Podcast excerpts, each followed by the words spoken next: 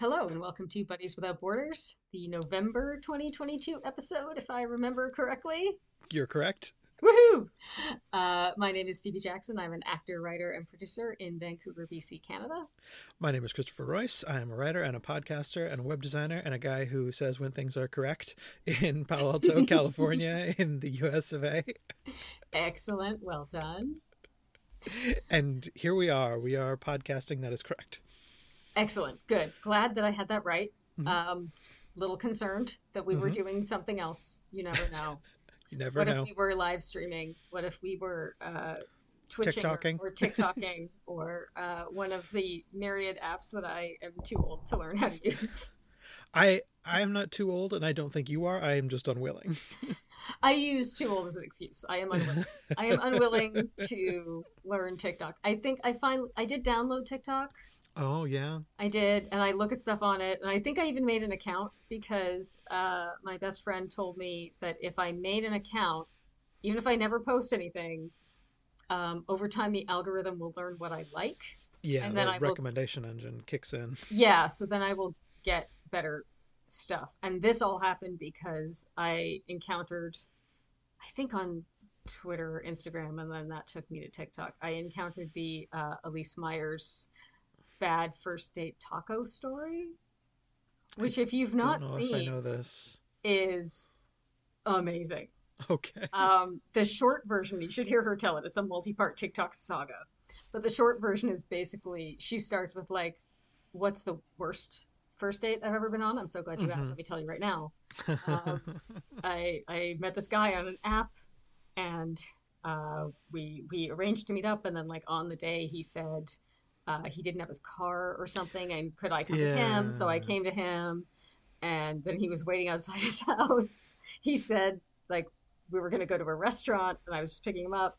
And then he gave me turn by turn directions to Taco Bell, and somewhere in that drive, I started thinking like he could be taking me anywhere. This was probably a bad idea, and I don't know why I didn't stop the car. And anyway, she said they get so they get to the Taco Bell drive-through, and uh, he leans over and he's like, "I would like 100 hard shell tacos, thank you."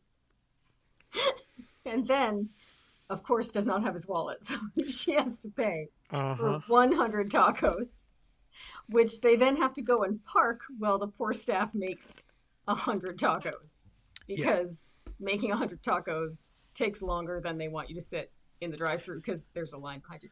So then they get the tacos and they go back to his house where it turns out he lives with his dad. Hmm And so now they're chowing down on the tacos, and the dad comes in and is like, "Would you like to see my empty photography studio?" And that is when she like got up and left because that was, I mean, that's obviously leading to murder. Yeah. I did not recognize her name, but I have um, I have seen these videos. It's brilliant. And it's very um what what why are why are people? yeah, like I'm listen. I'm glad she survived. I wish she had left a thousand times before she did, but so did she. Like, especially in retrospect, like she knows. Like this was. I, yeah. I don't know why I had this situation happen at all. Um, because my, I would have. a I would have noped out when he was like, "Can you come pick me up at my house?" They're like, "No, yeah. I will not do that. You can meet me at the Taco Bell, but I am not coming to your house, person I've never met." Well, and also like when the restaurant turns out to be a fast food drive-through, like I know technically Taco mean, Bell is a it's a restaurant, a franchise eatery, but like, uh, what are we doing? yeah, like this is this is definitely the weirdest first date I've ever heard of. But yeah, apparently this guy has done this before well, sure. because somebody commented on her TikTok Was that Dave? well, this woman was like, if you happen to live in this area, I think Mhm. that this is a thing that a guy does because this also happened to me. And then I don't know if they ever got the rest Oh, of that man. story, but like a couple of other women have had this exact experience where a guy somehow manages to manipulate them into buying him 100 tacos. Now, one thing that Elyse did that I thought was brilliant was when she decided that she was noping out and leaving, she gathered up the remaining tacos and Yeah. took them with her. Because she fucking paid for them. They're her tacos, she paid for them, and then she proceeded to eat them over the next like couple of weeks. Just every meal was oh, tacos. Oh, brutal. Well, Although I would getting say- a hundred tacos at once. True, but also I would say like I think they're a buck a pop, so it's not like you're really out if you do have to flee and leave your tacos. That was one of the questions in the comments. Was like, "What did this cost you?" And she worked it out. Like Mhm. she, she sort of looked up because she didn't remember. But you know, you Yeah. you can look up what one hard shell taco is a Taco Bell and then multiply it by a 100 and Mhm. add your tax and tip and whatever. Um, but it's it was something like it was 150 dollars. Like that's not small. Yeah. um, especially like if you think you're going to lunch or dinner at a restaurant and that Mhm. restaurant is a Taco Bell, Is a drive-through. you're not Like- prepared to spend $150 at Taco Bell. well, that's Bell. very true. But I do feel like the the drive-through is really the bigger part for That was taking someone on a date. Yeah. Like I can understand, okay, we're just gonna, you know, we're gonna do this, you know, if it's a first date, we're gonna go kind of cheap. Yeah, sure. You know, not a big deal, but like go into the place. Go in, sit down. Yeah. But then how would he get his 100 tacos home? Exactly. so anyway, what an amazing scam. Um, I hope he's okay. I hope all the other women who've experienced this are okay. I hope there's no murdering happening in that studio. But I just Ugh. like, yeah, when his dad came in and was like, "Do you want to see my private studio?" Like that was that was well after I would have noped out. But I'm glad that that was her breaking point because I think. True crime story for the ages. Well, that's just like, have you ever watched Dateline? Like, this is not, all of this is a red flag, just screaming red flags everywhere. Like, yeah. This is what, I mean, I don't, I don't know that I would. It's been a while since I've been on a date because, among other, among other reasons, pandemic. Sure. not, was not a time to go meet strangers. Um, Not so much. no, but also like I guess I've done like I've done some online dating. I've never used an app. I've Mm. used like websites. I guess it's I guess it's all apps now. Websites. WashingtonPost.com. But like where there's a full profile. But then also Yeah. I mean I date women, so it's a little bit of a different situation because we both have to be careful Sure. uh that it's not you know a serial killing killing man masquerading or like you meet in public. you meet in public. yeah You don't go to the other person's house on the first or even second date. Yeah. uh, that's that's good advice. That's you do your research. You like you meet them in, in a public place the first time in a place with a time limit of some Mhm. kind. Like, let's have coffee for our first meeting because Yeah. coffee is an hour. That can be extended if it's going well, Yeah. and it can be cut short if it's not going well. And the other thing that we do, people probably know this. I don't know if I should say. I don't want to. I don't want to out all of us. Another thing that women do, and here's the thing. You know what? I will tell because you'll never know if it's real or not. Oh, But another okay. thing that we like to do is set up the escape phone call. Oh, yeah. No, this is a trope. Like Yeah. this is a thing people know about. 15 minutes into the date, hmm you get a phone call. Oh my God, your apartment's flooding. You need Yeah. to come right away. A friend has an emergency. You have to go back to work. You have Mhm. to, you know, whatever. Uh, and so if it's going well, you either ignore the call or you answer it and say, I'm really sorry. I can't, whatever. I'm with someone right now. Yeah. Uh, or you answer the call and, oh my God, there's an emergency and you have to leave. And I Mhm. will say, this has only backfired on me once. Uh, and it was back when I was still dating men. And it was just like, he wanted to like accompany me back to work. He want like he wouldn't he was having trouble letting me leave. And we were in public. Like i was not uh you know scared exactly. I was just i was having trouble extricating myself from the situation uh, which was part of the reason i wanted to extricate myself because he was weird. It was like oh i Okay. understand why you're single. You're very weird. I need to get out of here. I don't want to continue this. Um, but then he was sort of i think under the guise of chivalry maybe not even Yeah. guise like he thought he was being helpful i don't think he understood that it was an escape phone call because I feel like that's an unwritten rule, right? Like we know this. yeah, potentially. this happens. Certainly, you should know that that's a possibility. It's possible someone's getting a legit phone call 15 minutes into your date, but also it's very possible, especially if that person is a woman, that they've set this up and and it's a safety check from a friend.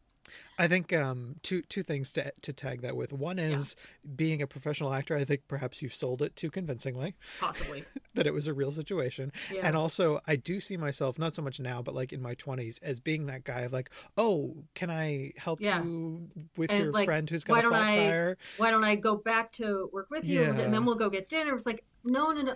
So I ended up like just misinterpreting the energy of the moment. I ended up having to actually because then I was like, now I don't know. And is he gonna follow me? Is he so I ended up Mhm. having to go back to work, go into the building, and then just like wait there for half an hour to make sure he was gone. Like just sit in the office. This was years ago. yeah. But just in case, because it, it was also a time during which like everything was in a very small area. So I lived within very quick walking distance of my office. Like I would say under Yeah. 10 minutes on foot. nice. Um, and then the coffee shop that we had met in was maybe another 10 minutes on foot.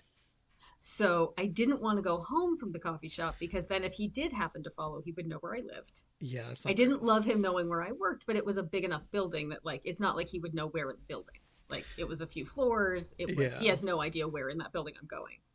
Um, and of course I didn't do anything stupid like turn on the office light. yes. you know, just sat in the dark in the office for like half an hour and then left. Uh, but just because I Oh, thought boy. I would rather if he chances are he's not following me. And he didn't, I will say. I did Yeah. I, I knew later that he hadn't.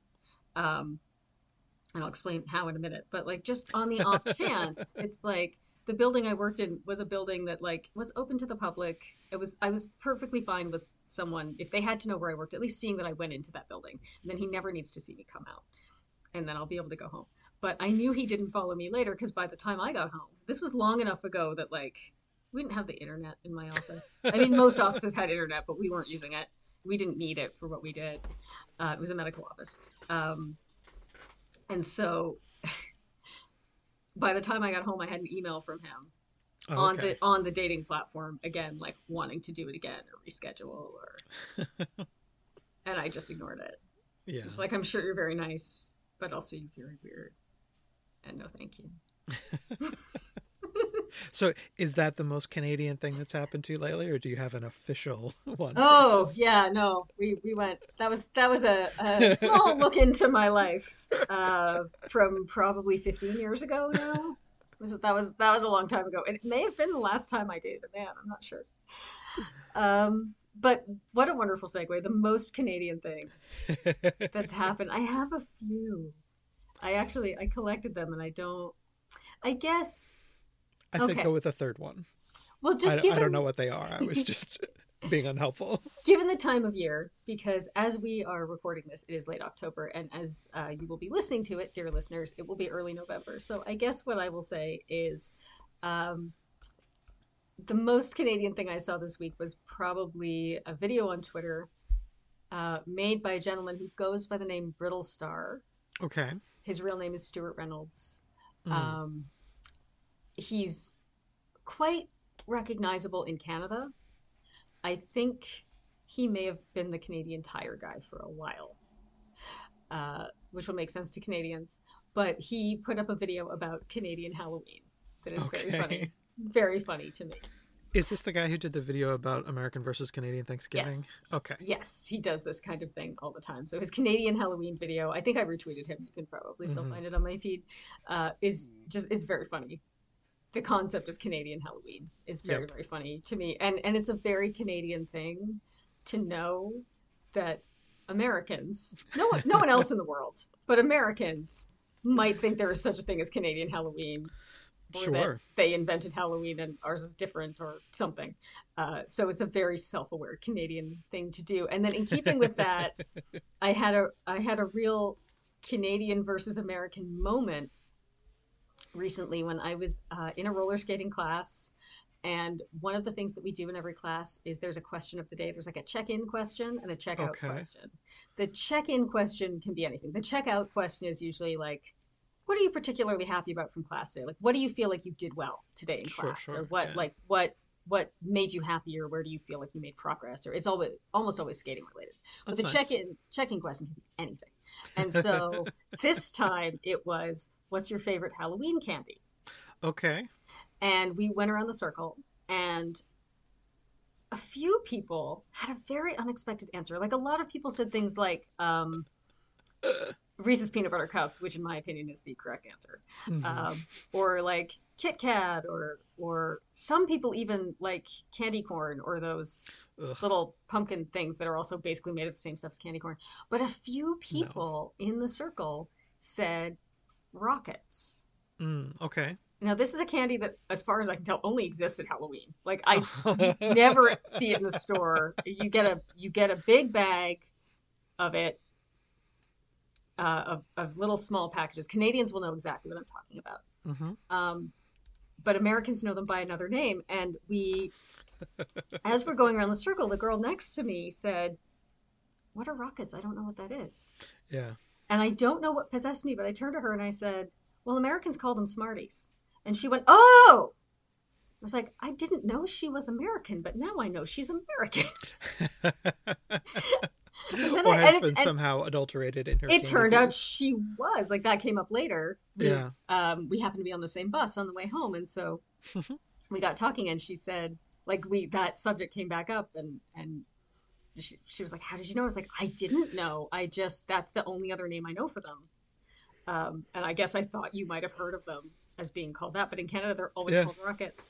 Uh, stunned to discover that this is some people's favorite candy. These chalky little circles. Like, listen, if I- Yeah. I'll eat them. If you give me a roll of rockets, I will absolutely eat them, but I will not seek them out. I will not buy them. Yeah. Uh, I will not, like, they're fine, but I would not. They're like a childhood nostalgia, like, oh, look, rockets kind of thing for me. They're not like a Yeah. favorite. I've just found that wild. Well, when you buy the big variety packs here, sometimes they are the melon in the fruit salad, if you will. Mm, like yeah. what you're looking for are the strawberries, that's the Reese's, Yeah. or you know the the other things that are a little bit more special. But if you just you know a bunch of cantaloupe, that's Yeah. what your Smarties are. Is there's the little um, twisted twisty tie and yeah. Yeah. Yeah. They're exactly the same. They just have a different Mhm. name. Yes, because you guys already had Smarties. and we already had Smarties. M&M variant. I assume. I don't. I mean, I actually don't know.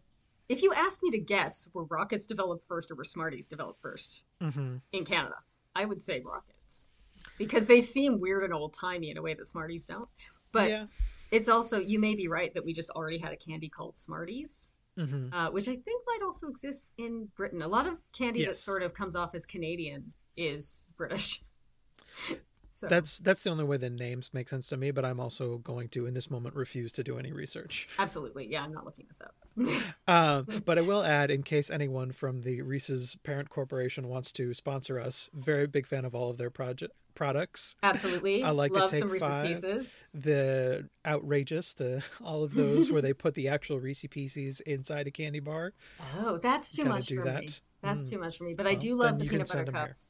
Yes, peanut, peanut butter cups always. hmm Very fond of Reese's Pieces, and to this day, a Halloween tradition that I love. I don't get to do it every year because time, but I love to uh, make popcorn, get some Reese's Pieces, put the Reese's Pieces Mhm. in the popcorn, and watch ET. Classic. Ugh, the best. I have also I tried the new Reese cup with a potato chip in it, and I did not hate it, but I don't think Mm. it's necessary. Like we can just go ahead and stick with the the peanut butter and chocolate profile. Yeah, I don't. Unnecessary. That's a good word. I don't. I don't. I don't like the idea. I can't say I don't like it because I haven't tried it, but I don't like the idea. I will say though that like chocolate and salty is a good combo. So Yes. and, you know a chocolate dipped potato chip, very Mhm. sold. Um, as Yes. you mentioned, popcorn and chocolate, good combo. Yes, I experienced that in Seattle one time. hmm Uh, I had some time to kill. I was in Seattle. I was there for a thrilling adventure show, hmm but I stayed the weekend because I'd never been to Seattle. So I thought, well, I'm here. I'll explore a bit. And then on the day I was leaving, I just like I had some time to kill. Like I checked out of the hotel, but I had hours, and so I like left my suitcase at the Yeah. hotel Yeah. in their storage, and I was wandering around, and I had so much time, so I went to the movies. uh, and I saw uh, Divergent. I didn't know what it was. didn't know it was based on series, but it was just the thing that was starting, and I was like, okay, sure, to fine. see out of nowhere. I saw Divergent, and I um, I got popcorn, and it was a mix of like normal popcorn and chocolate covered popcorn, Solid. and I had never. That, that's a very American thing, as far as I can Mhm. tell. I had never encountered this before, and it was like, this is good for like ten bites. And now I'm it's done. a little much. It's too much for me. Yeah, but it was fun. Okay, Um, quick, what- quick Canadian versus American question before Oh, we segue. Do you have the big tins which are divided into multiple kinds of popcorn? Your cheese, your caramel, your classic buttered. Is that a thing? Um, yeah, I think so. It's um, I know there's like a company in the States that does that. There is There's a some- couple, yeah. Yeah, I don't. It's not something that I would routinely see in the store, but Mhm. there's a company, uh, at least in Ontario, and it may. Ex I don't spend a lot of time in shopping malls anymore, right? uh, but when I did, it was mostly in my youth. Uh, Mhm. and I grew up, for listeners who don't know, I currently live in Vancouver, BC, but I grew up in Ontario, in southern Ontario, outside Toronto. Um, and so at some point in my childhood, our mall got a kiosk that was a popcorn company called Kernels. Sure. And they had all the flavors, like Mhm. all different, and you could get anything.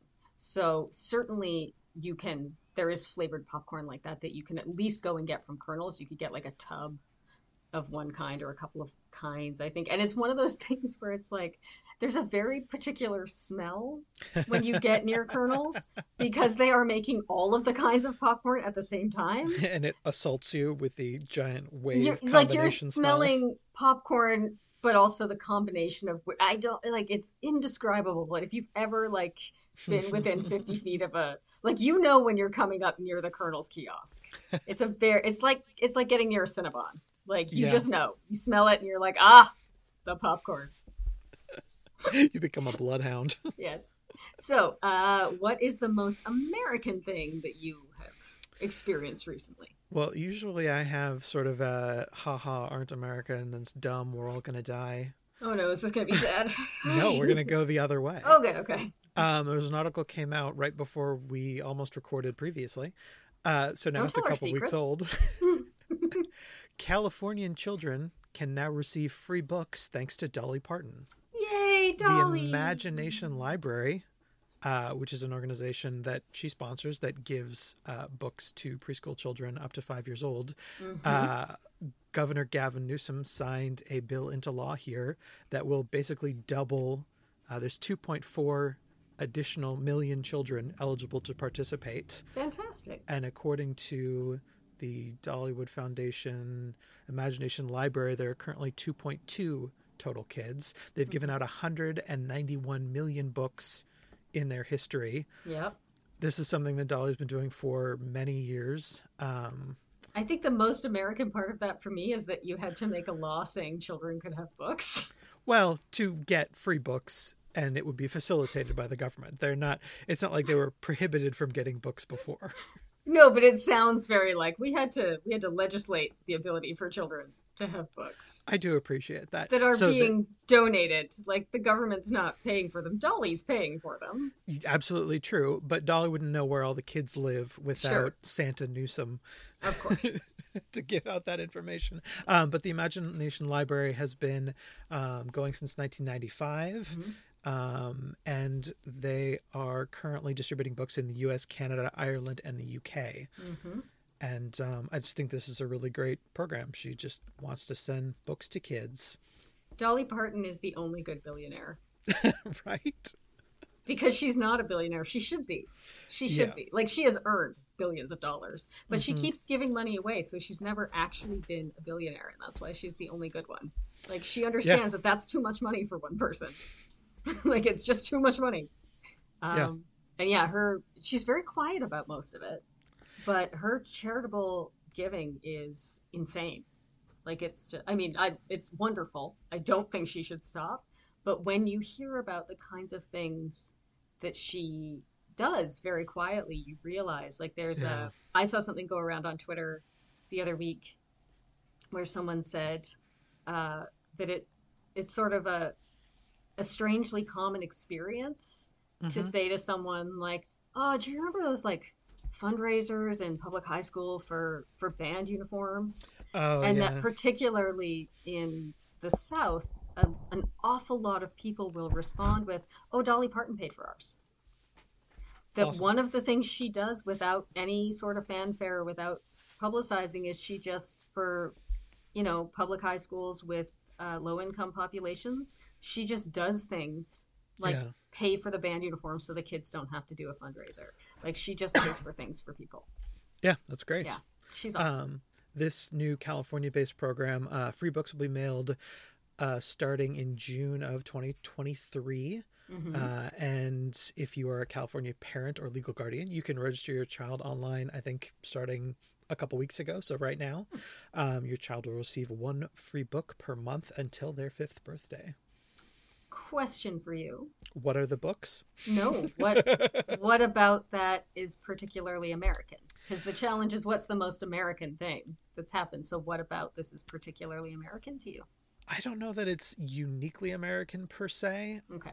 it just is a amazing thing that's happening in America, and I would say that Dolly Parton counts as like an American icon.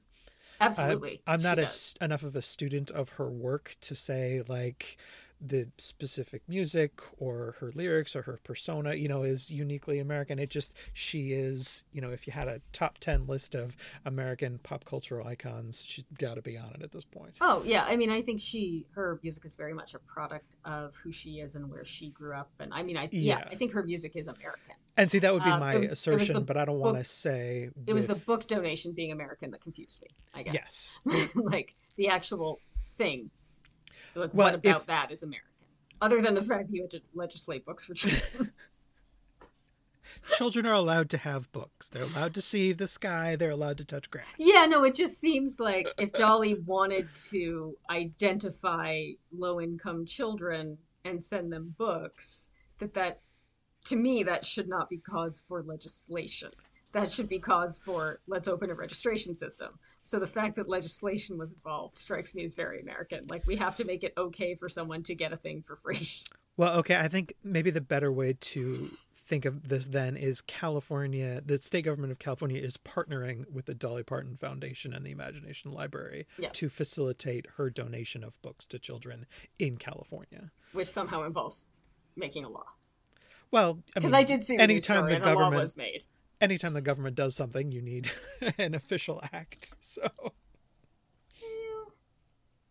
I don't know. you need an executive order or a piece of legislation or an act of something. All right.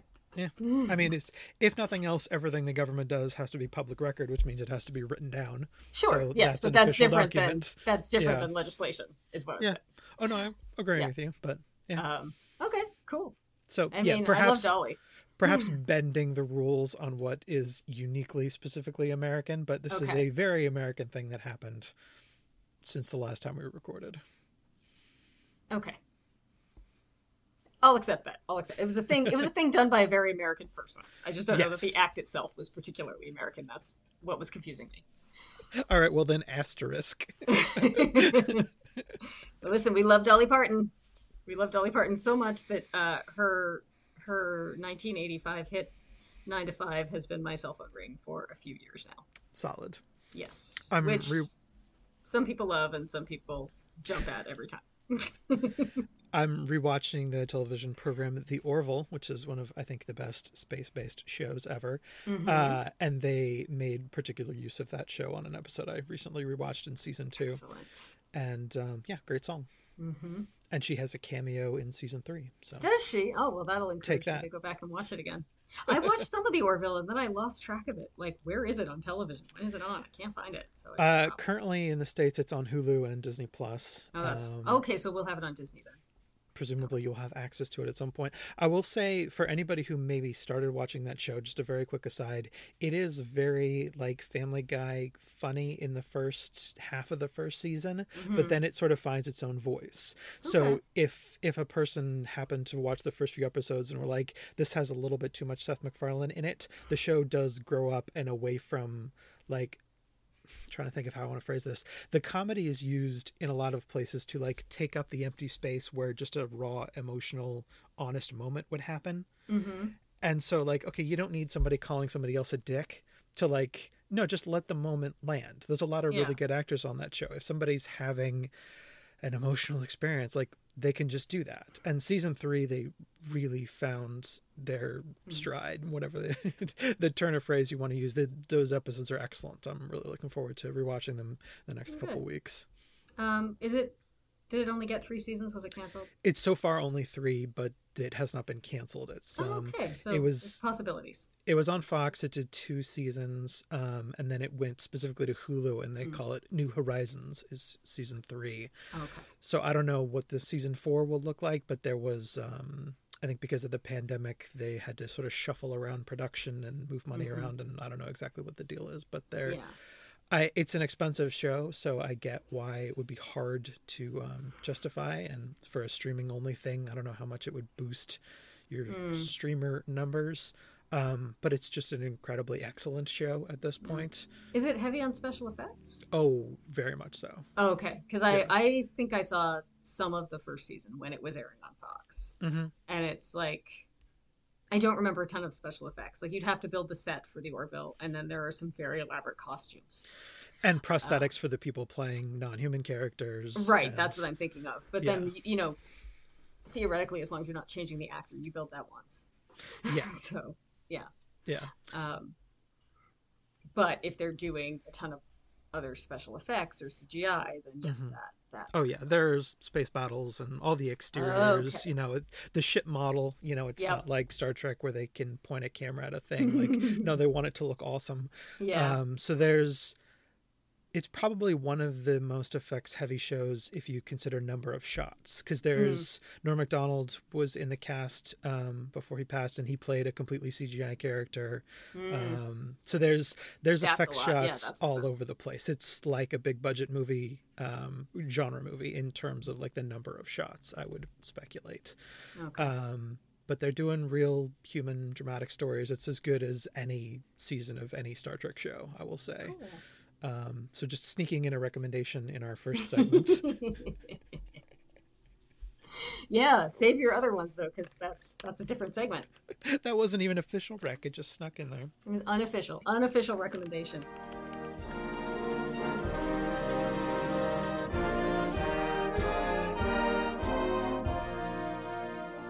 Okay, for our actual main segment, what is our piece of quintessential Canadiana? Stevie, go. uh, okay. Well, first, I don't know if it's quintessential yet because it's quite new. Okay. Uh because yeah, definitely. Uh, in previous segments, I have done some real iconic, for better or for worse, The Littlest Hobo. uh, Canadiana. Like if you grew up in this country when I did, you know The Littlest Hobo, you know Degrassi. Like we've done some real quintessential stuff. Maybe someday we'll do Danger Bay. Danger Bay, friends. Remember Danger Bay? Um, but today we're going to talk about something much more modern, much more recent. In fact, still in production, still very much happening. uh, and that is a show on the CBC called Pretty Hard Cases. Okay. Um, so, Pretty Hard Cases is a female led, odd couple buddy cop show. That's how it's billed. um, it premiered on the CBC February 3rd, 2021, and it was originally a production of the CBC only, I believe. Uh, but as of season two, it is now co produced by Amazon Freevee which distributes it in the US. So if you are one of our American listeners, you can watch it and you don't even have to try to figure out how to get around the geo blocking on the CBC Gem app. You can watch it on Amazon Freevee, which I, I don't think we have Freevee in Canada. it used to be IMDb TV, and Um, yeah, they we rebranded it. So Yeah, much like we Mhm. don't have Hulu. Yeah, Um, so when someone says, "Oh, that's on Hulu," I'm like, "Well, okay, so then that could be on any streaming service in Canada or possibly even on network television." Because, for instance, Yeah. when when the Mindy Project moved to Hulu in America, it continued to air on network television in Canada. so oh, licensing. who knows, right? But so this is on Freevee for the Americans. It's on the CBC for Canadians. It's also on Netflix, I think, in both countries. Mhm. Uh, so if you're not into paying for it, you can watch it on CBC Gem in Canada, and there will be some commercials interspersed. If you are into, pay- and by the way, if you're a Canadian and you're watching it on the CBC Gem, you you have already paid for it because that's our publicly funded public broadcaster. So don't feel bad. Uh, but if you're a Netflix subscriber, you can also watch it sans commercials on Netflix Canada and Netflix America. So lots of ways to find it. Uh, it was created by Tassie Cameron and Sherry White, who worked together on Rookie Blue for six years. So they had previous cop show experience. Cool. Um, and they knew each other and they worked well together, but they wanted to create something that was sort of lighter in tone and female led and um, like more distinctly Canadian. Because Rookie, Okay. Rookie Blue, like many of our Canadian shows, and this is not necessarily a criticism, but uh, in Canada, when we create content, we often have to create it with Americans in mind and the fact that they will chafe at anything too Canadian for unknown reasons because it's not American and therefore wrong. Uh, Yeah. So these these women were um, setting out to create a Canadian show for Canadians with a more Canadian flavor, shall we say? um, so full disclosure, I have not seen the whole show yet. Two seasons are out. A third season is being made. I am still in the middle of season one, so Okay. just caveats all over the place that there may be stuff that has happened that I don't know has happened yet. Uh, there will be no real spoilers in this episode. We're not going to talk a lot about it, um, but I'm enjoying it enough that I wanted to bring it up and encourage other people um, to watch it because it is not what I expected. Okay. Um, so originally, the show was called Lady Dicks. Yep. Um, That's correct. Keep my bit I- going. I was um, intrigued by the title, kind of like I.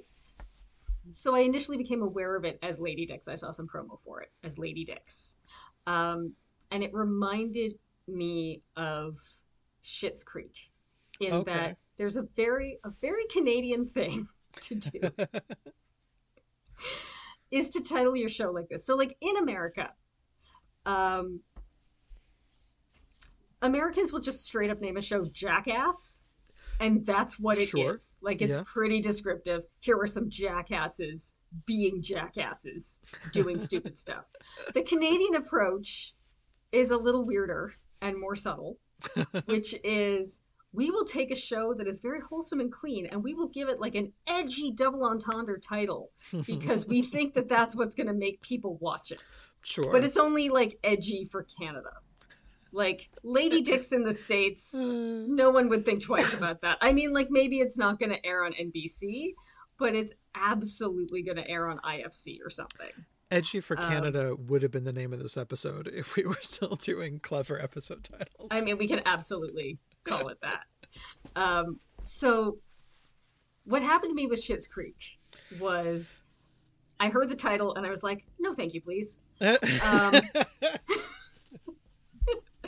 And I almost missed an absolute gem of a show. That show is wonderful. I mean, the the beginning of the first season is a little uneven, but once it hits its stride, yeah. like it kind of turns a corner and it just becomes the loveliest, most hilarious, wonderful show. And it's it's very progressive. It's very inclusive. It's uh, Yeah. I love everything about it. I love Absolutely. everything about it. Um, past the first, like I don't love the pilot. I don't love the initial setup. I don't love the fact that they felt they had to call it Shit's Creek in a very obvious Yeah. allusion to being up Shit Creek without a paddle. Although I suppose that family is, is you know, like it I makes it- sense, but yeah.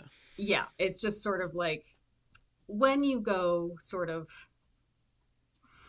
not dirty exactly, but when you go sort of like edgy with the title, it tends to turn me off. crass is the word that I would use. Yes, exactly the word I was looking for. Thank you. Yeah. Yeah. So, and I expect a crass show, Yeah. and that's not my humor.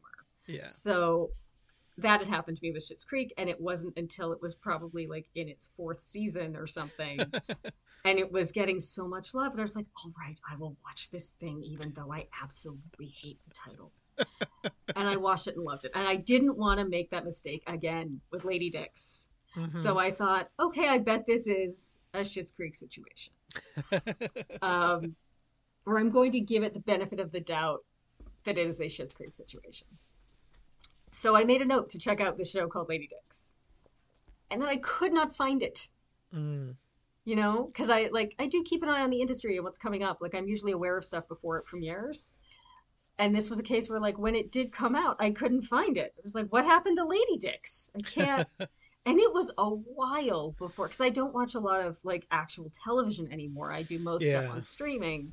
And I think I was watching something else on the CBC Gem app, like probably the Great Canadian Baking Show or something. which we should talk about sometime. Uh, but Absolutely. I saw a promo for it under the name Pretty Hard Cases, and it dawned. It was like, oh, oh, that's the thing that I've been trying to find. There it is. Um, because it just, I I had to look up why the title got changed, honestly, because it struck me as very weird. Because usually that doesn't happen, and there's like a Not public once- scandal of some kind, which there Yeah. hadn't been. Not when something's been announced and it's like in production. Like, Yeah. It's really rare for title to change at that point. or for the show to get buried and not happen, which it also seemed like had maybe maybe happened. Um, but it turned out no, they just renamed it, and then also just their production schedule had been delayed by COVID, Sure. so it didn't come out when it was supposed to, and when it did come out, it had a different title, and so it was hard to find. Uh, and so if anyone else has missed it, it's not called Lady Dicks anymore. It's called Pretty Hard Cases.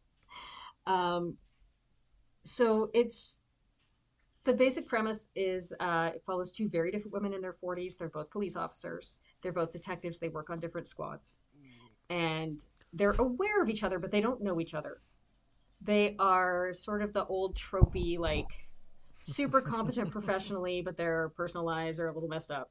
And they come together when they uh, accidentally find themselves on the same case that they've been, without knowing it, Yeah. they have both been pursuing the same uh, guy, I guess, for lack of a better, like the same same organization because it turns out to be bigger than this one guy but they basically they've been looking at the same case from two different angles without realizing that they are looking at the same case so one of them is on the drug squad and one of them is on the guns and gangs squad Mhm.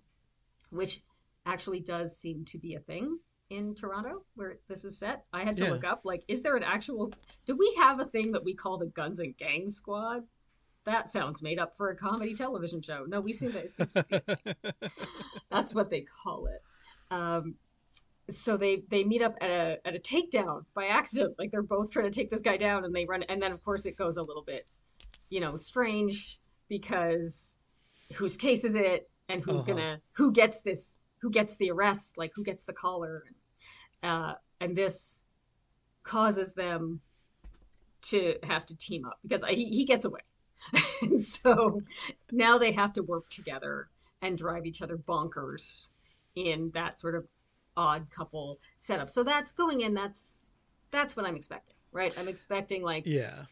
a, an odd couple style, um, lethal weapon maybe, but with Sure. ladies Yeah. kind of a show, and it is so much more than that. Um, and I was really surprised. I expected it to be a half hour show. It's not. It's an hour. Right away. Weird. Um, uh, and it's a real funny mix of like police procedural, buddy comedy, and socially aware drama. It's a very, very strange alchemy that like should not work, but it totally does. um, and it also feels very Canadian, but not in that old like, oh, this show is so Canadian that we often hear within and outside of the country. Um, but it just has a very like there's a real earnestness about it. Yeah. that but it's not sanguine. And it really sort of hits a very sweet spot that feels very much like us or at least who we aspire to be as a people in this country. Um, so i i found that really um, unusual and not what i expected. I thought i was going to get more of a broad comedy and what i actually got was more of a dramedy that is very socially aware of the fact that it is a police procedural, partly, in a world where that is maybe becoming unpopular. Uh, and rightly so. Yeah. So um, I do think from, you know, the half of season one that I've seen, that if you're going to make a police procedural in our current political and social climate, this is how you do it um, they they actually did. I, I read a bunch of articles with like interviews with the creators and the actors, and, um, and they it turns out they really did rethink some things during their COVID delay because that happened around the time that George Floyd was murdered. Yeah. And even though that happened in America, it hit the world stage. We all know about it. Yeah. and that sort of caused them to stop and and rethink and go back and they looked back at their scripts and they did a lot of rewriting um, and they rejigged the tone of the show quite a bit. So it was going to be more probably more lethal weapony like more actiony more Okay. like takedowns and punching and gun pulling and more like freeze police.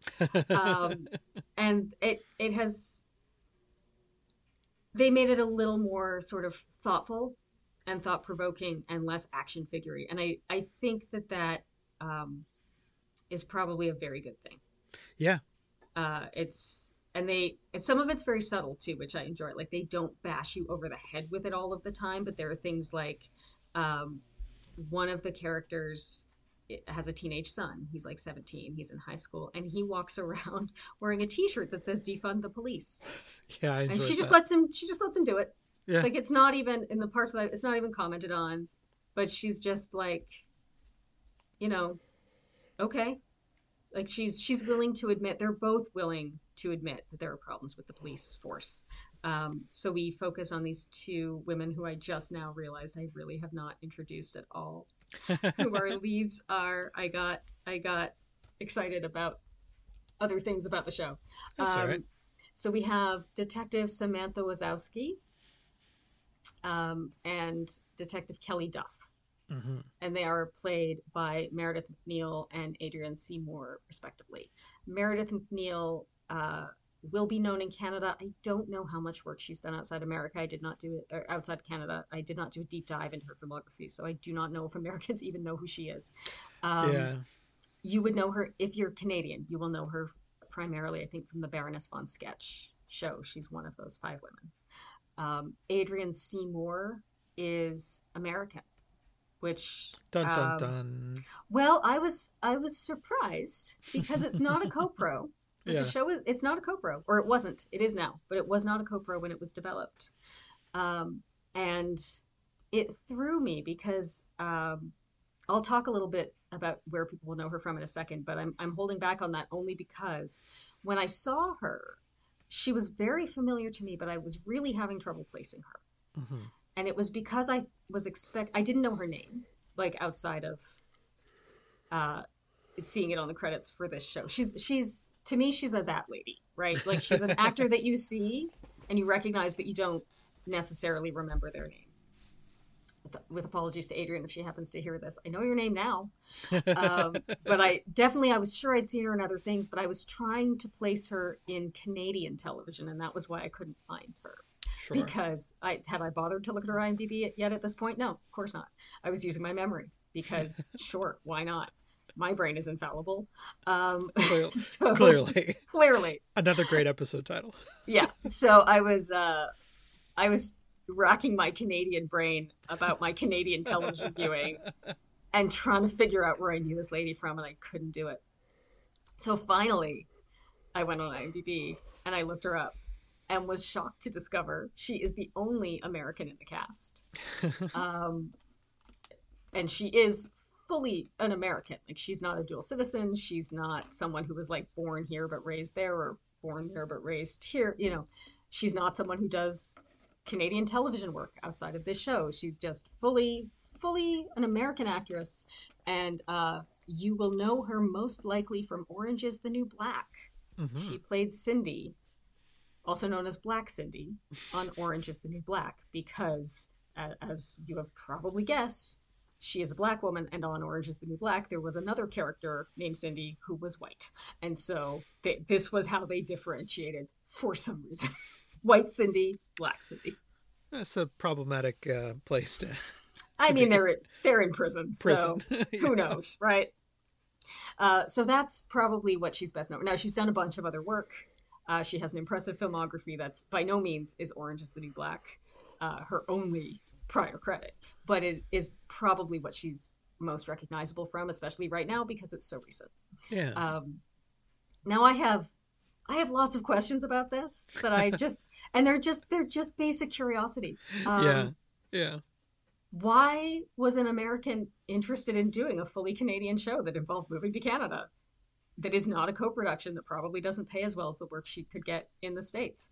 Why Uh, and again, I, I mean absolutely no offense, but why did they not find a Canadian actress to play the role? Surely we have black actresses in Canada who could pull this off and who are citizens. Yeah. And so that's just kind of a question that I have in my brain. I I, I don't um, I mean she's wonderful in the role. She's perfect for it. Possibly they did look around and she did the best job. I mean Yeah. that that is what I choose to believe because that is the most fair thing. Um, because I, I do think it's very deliberate that we have a white woman and a black woman.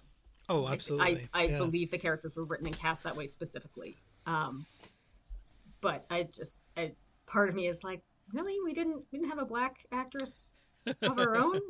Okay, but maybe we didn't have one who like was seen for this and nailed it because we also know how unfair audition processes are and that not everybody gets seen for the role whether or not they're suitable. Blah blah blah. Or maybe it was an offer. I don't know. I don't know. I do know that when they were developing the show, her name came up as like, wouldn't it be great if we could get someone like her and also someone like Meredith MacNeill? And then they actually got those actresses. So it's also very possible that they just like took a flyer, like, yeah. well, these two would be perfect. Let's offer it to them and see what happens. Like, if they say no, then we'll hold auditions. Like, Yeah. anyway, but it's just it's it's an unusual thing to find an American actor on what is otherwise a purely Canadian show. Like, it's weird. Nothing wrong with it, but it's weird because typically Americans look down on Canadian television. So, like, why why are you here doing it? Which is not to say that Adrienne C. Moore looks down on us. Clearly, she doesn't. She's here working on our show and doing Yeah. a fantastic job. Uh, but it's it's unusual to be given that chance as a Canadian show. Um, which is also just very Canadian of us to assume that like the Americans will assume we're not good enough. so there's there's a lot of layers that like the nation of Canada needs to work out in collective therapy, probably. Yeah. It's a real onion here. Yeah, but it, anyway, it was surprising because as I looked up um, the other actors, because then I thought, oh, maybe it's just like a, more international cast than I'm aware of, or maybe like half the cast is American, or who knows. But no, pretty Nope. much everyone else they're all from here. They're all from Canada. They're all, you know, they're all living here. So and and you know either born here or came here and have made this their home permanently. Like Yeah. yes. So uh, the the other most recognizable person in the cast probably is Karen Robinson sure. Yeah. of Schitt's Creek fame. Speaking of. Yes, uh, delighted to see her. She plays their boss. Very fun. yeah. uh, who at one point just like she has that, and she did this on Schitt's Creek as well, and I love this about her. And it's a real like fine line skill thing to walk, where you have like that authoritative presence of the boss, and the don't screw with me, and don't like no nonsense. Yeah. yes very no nonsense and then but also there's a point where like she has uh like a carrier on and she's got like this ridiculous sick dog that Oh, no. she's like carrying around this like ancient dog that couldn't be left alone so she's she's walking around being very no nonsense but also wearing like a dog carrier with a very funny looking dog strapped into it and somehow pulling it off and that is a real skill which I really enjoyed. Oh Um, man, that's so funny. the the first season mostly follows the same case, um, while they try to solve this drug slash gun empire. Yeah, it's like a drug smuggling Yes, sort of crew. They're getting stuff uh, from over the border. from yeah, coming up from Detroit. hmm Um, and uh, what's interesting is we also spend a fair amount of time with the so-called criminals hmm because this has been a family business Yeah. and the member of the family who was running the business uh, has been taken out and so his uh, wife ex-wife Uh huh. is run- uh, not clear in the moment if their wife ex-wife you know still married common law whatever but his his, his woman is now Female running domestic it. partner. is running it and is very very much like the brains of the operation and pulling her teenage daughter hmm into this at first apparently unwillingly but as time goes on she seems to be more and more of a willing participant. And i have not yet gotten to the resolution of this so that is where i will stop Um, yeah, I'm gonna n- not add any plot details because I watched the first episode, the premiere, and then Mhm. the season finale of season one, assuming Okay. that you would want to talk about the whole arc. And I was like, well, I don't want to spend the time to watch all ten episodes, so I know how it ends. I wanted to watch all ten episodes and I ran out of time. That's okay. Um, but I'd also like to shout out the the villainess we're referring to is played by Tara Strong, who Mhm. people might recognize as the voice of Harley Quinn from a million different shows and um, Yes. video games and things. She is an absolute legend in both live action and in animation. She Mhm. has, as of the last time I wrote my notes a couple weeks ago, 633 IMDb credits. Wow. Count I've- them. 630. I was going to confirm that that was still true, but for some reason, IMDb is taking a very long time to load at this moment. So as I have clicked on her, I'm still waiting to find out if that number remains accurate. Um, yeah, she's also, I believe she's like one of the more uh, recognizable My Little Pony voices or something. She's, yeah. If Yeah. if even if you don't know the name, you hundred percent know something she has done because she's done everything, and Yeah. incredibly prolific talent. Um, she's Uh, probably the best known name for um, people in the states of the. She's not main cast um, for the the squad of heroes, but I think she's main cast for the first season. Yeah, she's. Uh, I think she's a series regular in the Yeah. first season. Um, she uh, does still have 633 credits, Correct. so that it has not gone up, but obviously also has not gone down. Um, I also recognized um, Ben Bass, who I think he's just in a subsequent season, but he's was a big part of Rookie Blue. Oh, okay. Um, yeah, other uh, Dean McDermott is a name that Canadians will probably know. He's uh, he plays one of the other detectives, and although I have not yet encountered her in um, the seasons the season that I've watched because I think she comes in in season two. But again, for Mhm. Canadians, uh, the great Sonja Smits shows up um, for so far ten episodes Oh yeah, uh, as Judy got a- Wazowski, who would be Detective Samantha Wazowski's mom. that's what I was going to say. She's got a distinctive last name, so I wonder if that gives us a clue. She, oh, she's clearly playing the mom of one of the leads. Yeah, Yeah. yeah. Um, but Sonja Smits uh, extremely well known in Yeah, Canada. Uh, well known, particularly probably for traders. We had a show for a while called Traders, all about like stock market people. Mm. and she was one of the leads on that. Um, yeah, I, I, like many Canadian shows, especially you can also often tell whether they are from Vancouver or Toronto by the actors that they use. so this is a Toronto shot show, yeah. so you you will see if if you're an aficionado of Canadian television, you will see people you recognize. Um, like Sonja Smits, like high profile Ontario actors popping up all over the place. Um, yeah, I just I was very impressed by this show because I think you know for decades police procedurals have been a staple of television, Absolutely. and they have largely until recently by the wider public not been questioned. I think certainly Yeah. there are people who have always questioned them, and we're right to do so. Um, but a lot of us have been watching these for decades without necessarily knowing that they are propaganda for the police force, also known as propaganda, and not Uh-huh. necessarily questioning why it is that the police are always the good guys, Yeah. no matter what, and that you know even when they use too much force, even when like somehow these shows always find a way to justify that. So I think what's interesting to me about this show is that it seems to be working hard to not do that.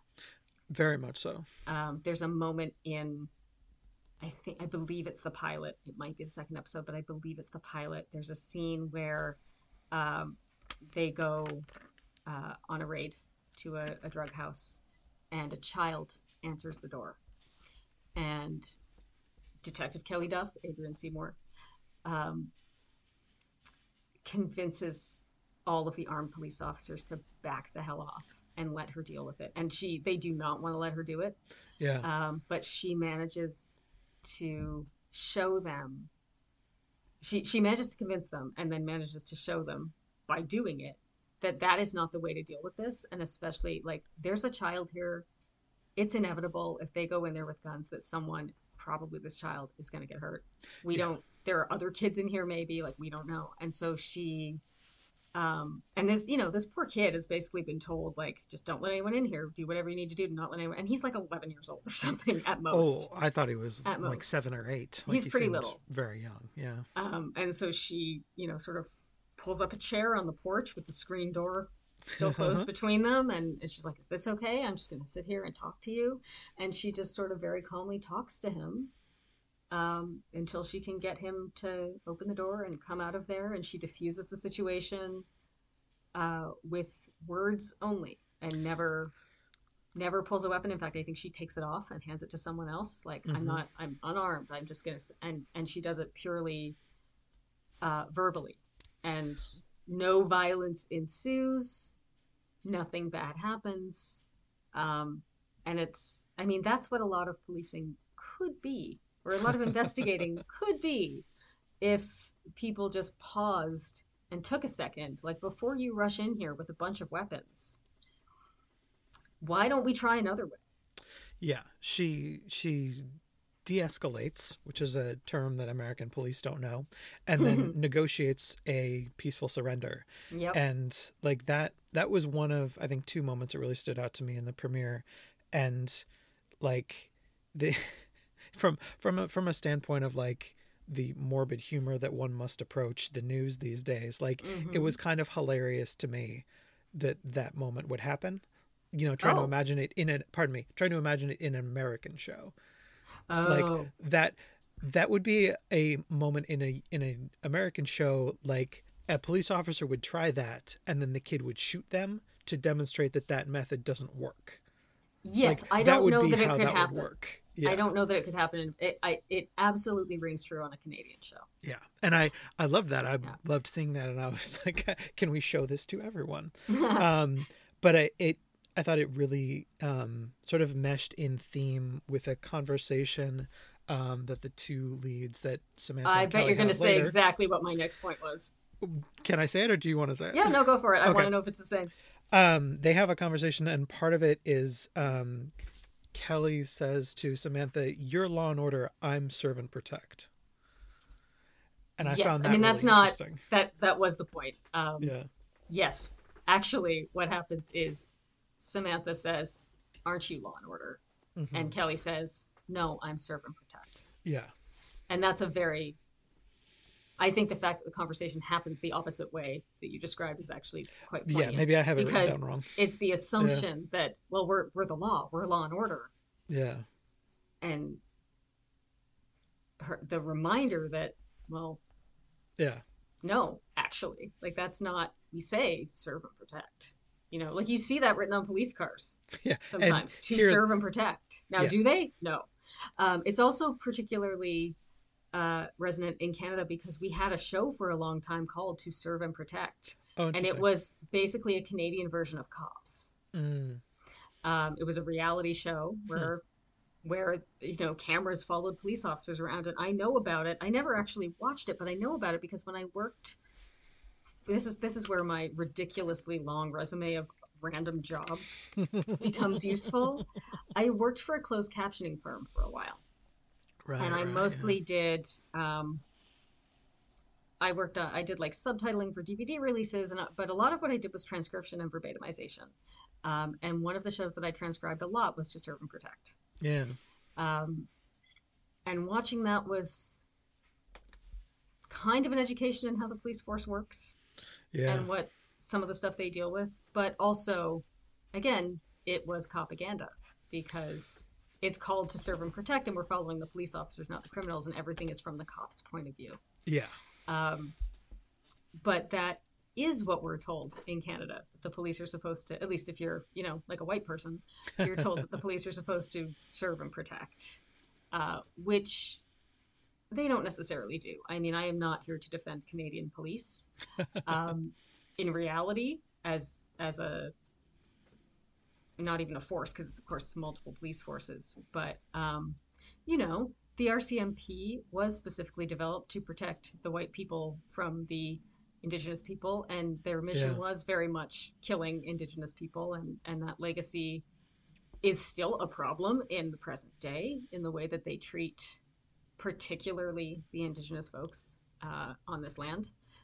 So it's not to say that Canadian police are so great. Uh, now, we are not dealing with the RCMP here.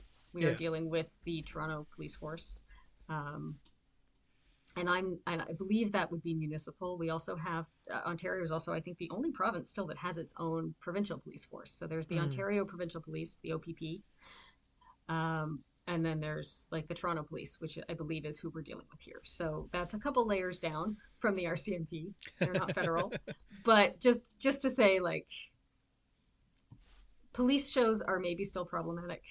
I Yeah. but I appreciate what this one is doing. I think you know, there are still human beings who are police officers. There are still stories that can be told there. And it is very good narrative content in a lot of ways. Like, Yeah. you know, it's the, although they don't happen this way in life, crimes make for a good narrative because they ha- often have sort of a clear beginning, middle, and end point. Uh-huh. You can tell a very exciting, gripping story around them. I understand why we gravitate to these. What I appreciate about what this show is doing is that they are not afraid to explore the problems within that.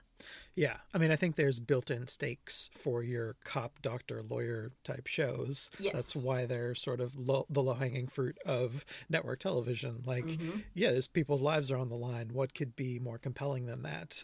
You know, if if your goal is to just tell a story about like blue collar municipal workers, like Mhm. who are you going to choose? Cops, firefighters, utility workers? Like, oh, I got to climb up a pole today. That's the whole episode is fixing the power lines, and like that could be dramatic if there's a storm and you have to like restore power to a big yeah, neighborhood sure. or something. Or if you do it wrong and electrocute yourself, that's very Sure. dramatic. But now we're on a medical drama. Yeah, So, yeah. but you know try to imagine you know a parks and rec or a law and order focused around municipal utilities i think that's a real tough sell Well, I mean, I know uh, in when Brooklyn Nine Nine was going into its last season, which also happened after George Uh-huh. Floyd was murdered, yeah uh, there was sort of talk on the internet of like, what if they just turned it into a post office? Like, what if season yes seven or eight or whatever that season was yeah is just suddenly they're all postal workers and we don't address it? Uh-huh. um, which was you know a fun fantasy. But I do think um, that Brooklyn Nine Nine did some very important stuff in their final season. I think they started to explore, and they Yeah. were that was a pure comedy, right? Like that show Yeah. was not meant to. be It was meant to be a comedy. It was very silly in a lot of ways. yeah comedy with- first cop show second Yeah, and like silly with heart, but silly.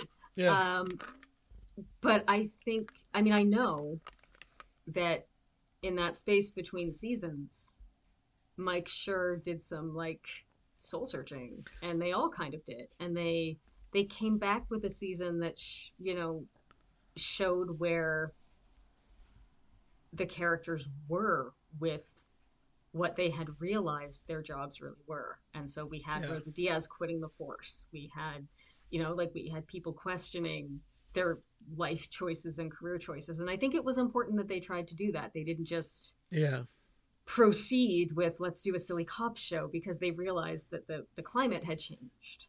Um, and they, you know, they were like seven years into the show that they were, but I think they they really tried to um, to deal with it and, and do the best job they could in that final season of like, well, let's re-examine this. Like, let's yeah have our characters like we will re-examine the show and what we're saying, and we will have our characters re-examine their their lives. and i would be really curious to talk to Schur and Dan Goor and the other you know producer writer Mhm. types about if if you didn't know this was the last season and you had like oh we're going to go through 10 or 12 like Yeah.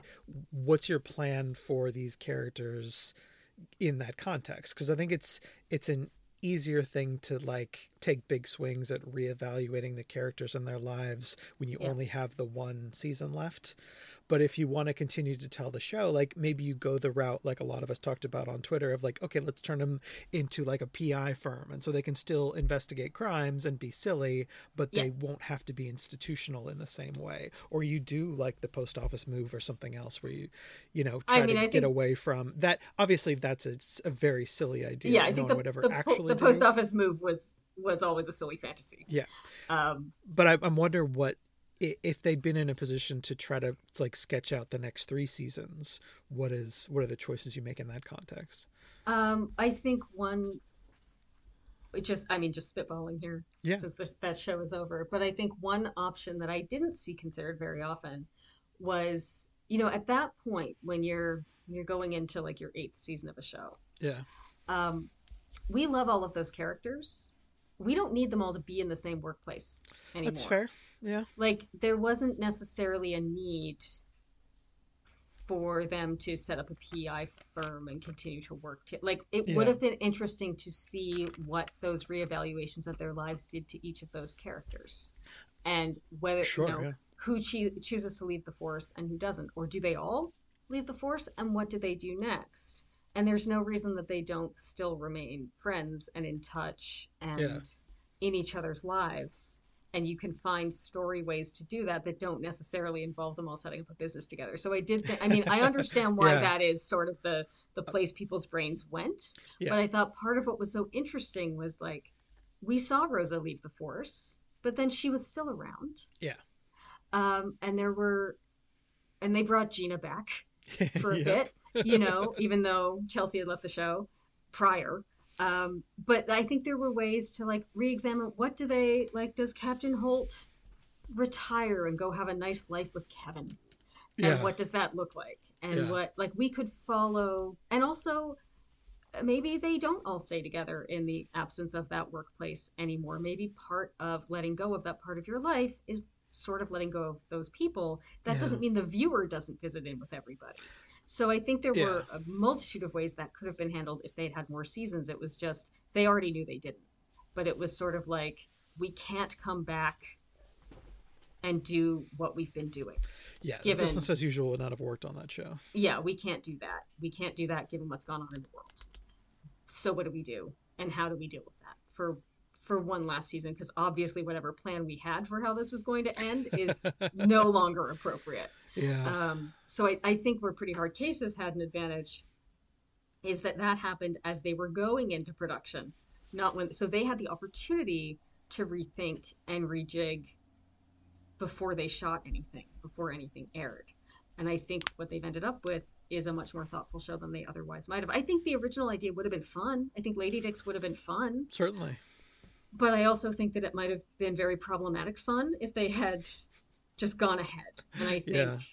um, what they what they've tried to do is um, is really interesting and appropriate. And it's like let's see how we tell these stories over because they're now going into their third season. Like let's see how we tell these stories over time and how we deal with a much trickier view of the police force. Yeah. And You know, I how think do we they- do this? they found ways to make that complexity, the sort of social complexity, more compelling narratively. Exactly. And, yeah. and it does give you opportunities for internal drama, you know, between police officers. And, you know, Mhm. like shows like Law and Order were really good at giving you those, you know, I always think of the first season, especially because Chris Noth and George Dzundza used to talk about the issues of the Mhm. day in the cases they were investigating. And so, Ripped like, from the headlines. ripped from the headlines, but you knew where these two men stood on, you know, Mhm. whatever it was, death penalty, abortion, whatever thing they're talking Sure. about. And so I think that there's an opportunity for that in any kind of cop show where you don't have to have the heroes be Yeah. monolithic. And I think a Mhm. show like this that is really like central to the show is we're going to dive into what our jobs mean. Yeah, and I think uh, that is something that Law and Order will never do. Not on the cop side. I think they talk about legal ethics from time to time, but it always, I mean, But Dick Wolf, his goal is to make, you know, a fairly simple view of these things happen. uh, well, yes and no because. I mean, so Dick Wolf is pretty pro police. John Oliver did a whole segment on Law and Order recently. That's what I was just thinking of, about yeah. Dick Wolf and and showed some footage of Dick Wolf. And Dick Wolf is never uh, going to stop making propaganda, yes. and he's made that very clear. that Accurate. he has no interest in re-examining the motives of the police forces. So Uh, that's gonna like Law and Order is gonna be what it's gonna be. I do think um, they. I mean, that show was always a fantasy version of yes. Law and Order. Uh, things don't get solved in our Court cases don't move that fast. Most things are pled out. You usually don't go to court.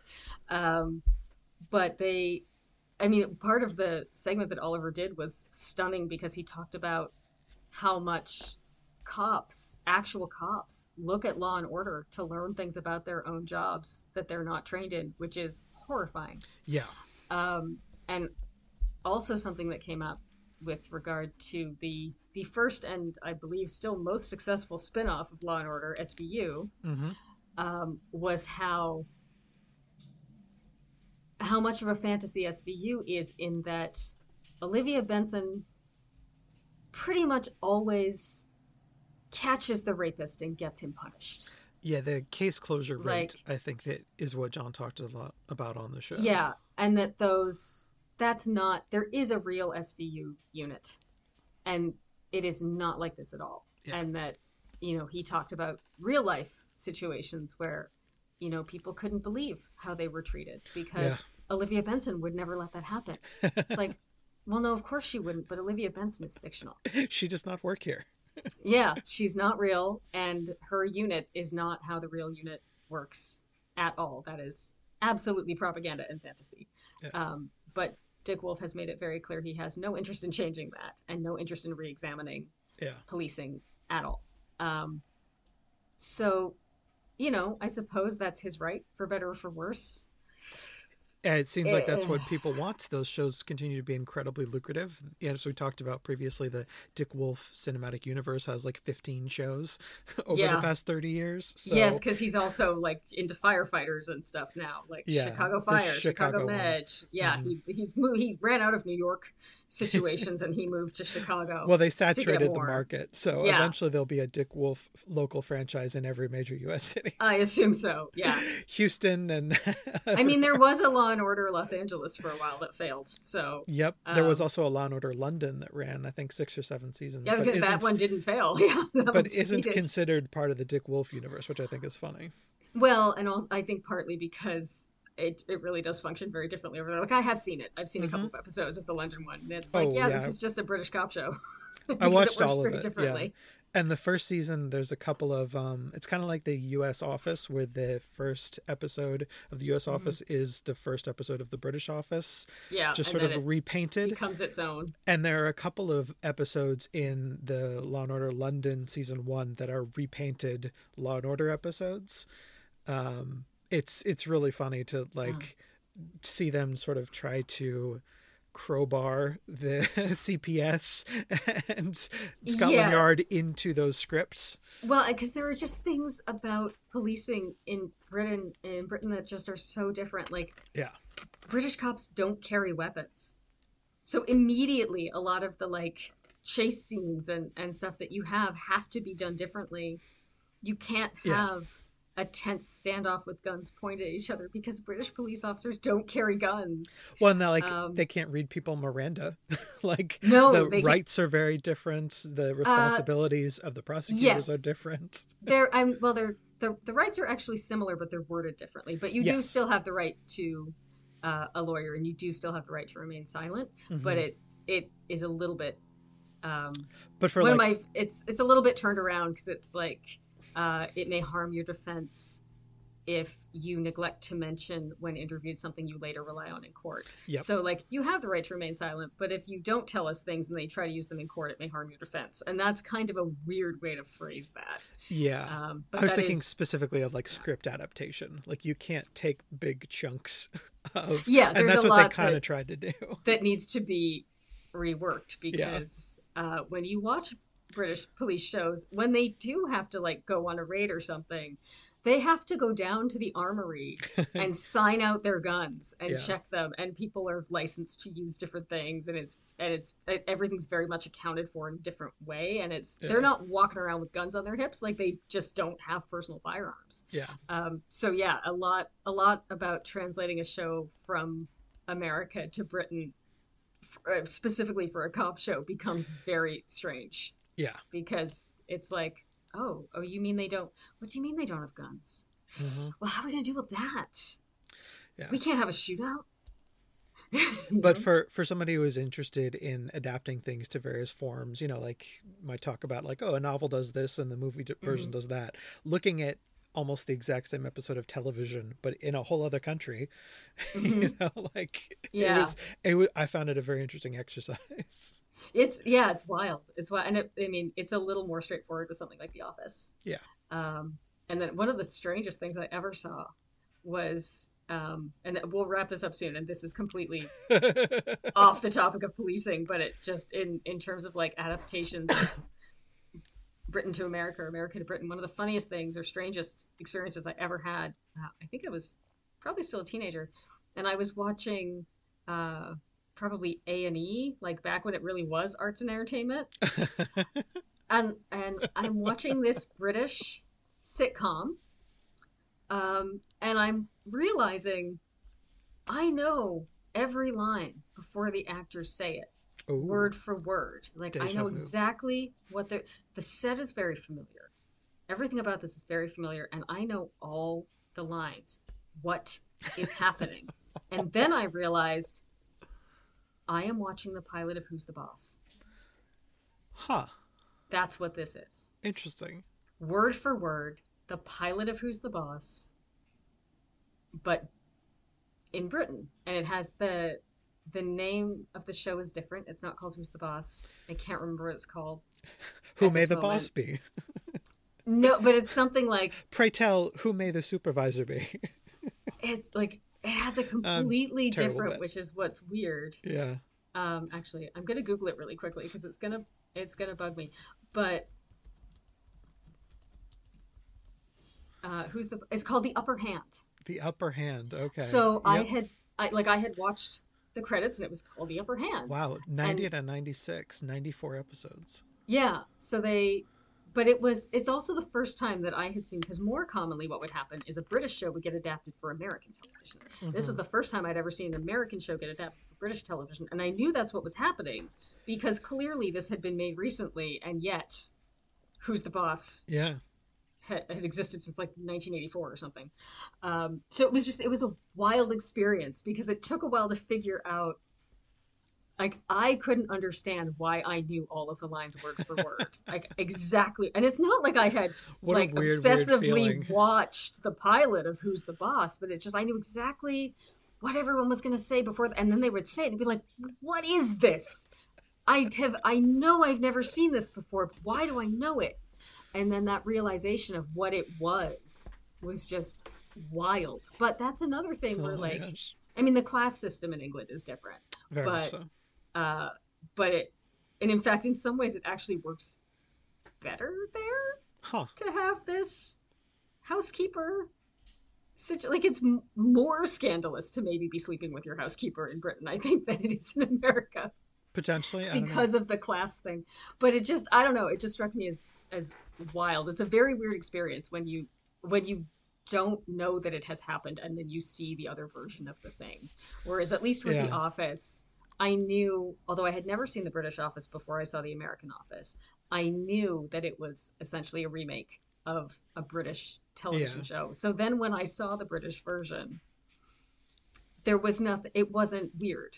Like it wasn't, I expected it to be the same show with the same plot. It was the, it's like watching it's like watching a different production of a play.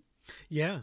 Yeah. Because absolutely. like no matter how many times you go and see Annie, different actors play those roles slightly differently, but it's the same play. And I felt like that's what was happening. And that Yeah. Because I expected I knew I was just like seeing a different production. Like, oh, this is the touring company. you know? Exactly. and the I mean the office, that first episode, like it's almost shot for shot. Like yes, maybe seventy five percent the same words. um, I mean, the only changes are things that are very much, you know, sort of British speak that had to be translated into American speak. Cultural context stuff, yeah. Yes, and you know there are, you know, truck and lorry, like there are di- different words, but yes, the dialogue is other than having been rewritten for American English, it is yeah. exactly the same. The plot is exactly the same. Everything that happens like the jello thing happens mm-hmm. everything that happens in in the british pilot happens in the american pilot and, and vice versa but yes they just had to rewrite the lines to come out of american actors mouths and not sound insane we'll leave these sounding insane for later. Well, no, but I mean, if an, if an American person without a British accent starts talking Lorry. about like the delivery lorry he saw on the road, Yeah. like that's weird. Also, uh, asking someone for cigarettes becomes terribly complicated. Yes, that is not a word. That that is a real that is a real different use of a word. It's that cultural sticking point right there. Yes, there are Also, throwing around like the. C word is a thing you can't do on U.S. television. Yes, there are things that are culturally very much less accepted or very much more accepted in one country or the other. And and in some cases where the same word just means something entirely different. Yeah. I mean, I had a wonderful time uh, years ago when we had a temp in the office who was British, and um, she, a a few of us were having a conversation about like bags, and we talked about fanny packs, and she got very distressed. You mean a bum bag? Turns out, yes, um, but she was just horrified, like blushing, and like we, I'm, we were like, "What is going on? Like, That's a good one. are you okay? What is? And she was like, I just, what are you talking? Fanny packs? Why?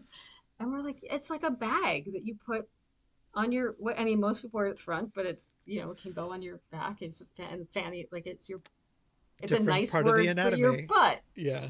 Like it's sort it because in in North America, fanny is sort of a euphemism for Yeah. butt. It's the nicer word. It's the one we say so we don't say butt or ass or rear end or you know you can't say rear end bag. That sounds stupid. Sounds Um, like in something in my car. And she so then she was like, okay, well it means something very different in Britain. And we said, what does it mean? Like what? Because I didn't know, and I've I've considered myself yeah. even then. This was probably around 2008, but I consider myself pretty up on like British lingo Yeah, absolutely. because I was raised watching PBS and I watched all kinds of British television. You're on record as um, an Anglophile. Yeah, like I grew up watching Are You Being Served and Fawlty Towers and Yes Minister and like I was very well versed in and and you know also like their dramas like I watched Prime all of Prime Suspect like I'm very Yeah. well versed in British television and I was this was one I wasn't familiar with. Um and so and she, it took her a long time to I should mention she's uh, she's a lovely woman. She's also extremely religious. oh, okay. and so was really having a problem um, with, with- anatomy. With all of this. Just very conservative, very religious, very.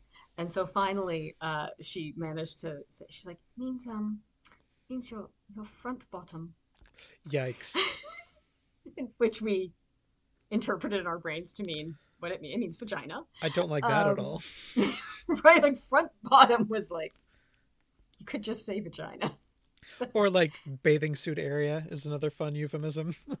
Yes, uh, but that one's very funny, especially because especially for women, there are multiple areas covered by a bathing suit. of course. Um, but yeah, I thought front bottom was pretty good. It was like Ugh. that's wow. Um, because you know, vagina is just the anatomical term. Like it's not. We like to pretend that it's a dirty word for some reason, but that's actually just what that part of the body is called. Like Yeah. it's like saying elbow. Um, it should be. anyway, we had a very we had everyone had quite a laugh after that, and we explained what we meant, and we Mhm. asked what what do they what do you call it? Because surely you have this accessory. And Yes. that's when we found out it was a bum bag. Yeah. Um, in uh, Andrea Savage's amazing show, I'm Sorry, hmm uh, there was uh, an episode where she and her husband, the characters, the their daughter had a babysitter who referred Mhm. to that part of the daughter's body as her front tushy, Oh dear, and that's just also quite upsetting. I don't like that either. Yeah. and that was like that was the A story of the episode was the use Oh, of this no. term. Tissue. I mean, unless you're dealing with an infant and diaper changing, I'm not sure why you're talking about that at all. But okay. It was appropriate in context for it to be brought up, but the use of that term was. I um, mean, yeah, I would say like in like a diapering situation that this might be relevant. Yeah. But otherwise, it's a weird conversation to have about someone's child. Yeah. And on that note, And on um, that note, so last thoughts on Pretty Hard Cases. yes, Um, check it out. I'm excited to see what they do, and I'm gonna catch up all the way to the end of season two before they drop season three. I hope. Fingers crossed. Yeah. Uh, the viewer can't see it, but Chris will confirm I am crossing my fingers. I I'm won't crossing all my that. fingers. Oh, I didn't know you could do Um, that. That's really cool. I can do both. Yeah. Um, yeah. Very, very much, very much uh, looking forward to seeing where it goes and and how they continue to sort of navigate that terrain. But I think they're doing a, a good job. I think they show that we can still do police procedurals. We just Mhm. have to do them differently, and we have to look at more sides of the story. Uh, I will say I know a bit of what happens in season two, and I'm not going to spoil anything except to say Mm. that there are some undercover shenanigans that I think you will enjoy. Um, I think something must happen also along the way because I have seen a photo that I believe is from season three, which they're shooting right now. Mm-hmm. Um, and it's uh, Meredith MacNeill's character, Sam, but she's in uniform. Ooh, Which maybe she gets a mean one- promotion. Well, it tends to mean one's been demoted. She looks like a beat cop. Oh, I was imagining her being, you know, a deputy chief or something. You know, some Oh, some like you know inspector level, you know, so a Mm. higher a higher rank, and therefore requiring class A uniform as opposed to you know street clothes.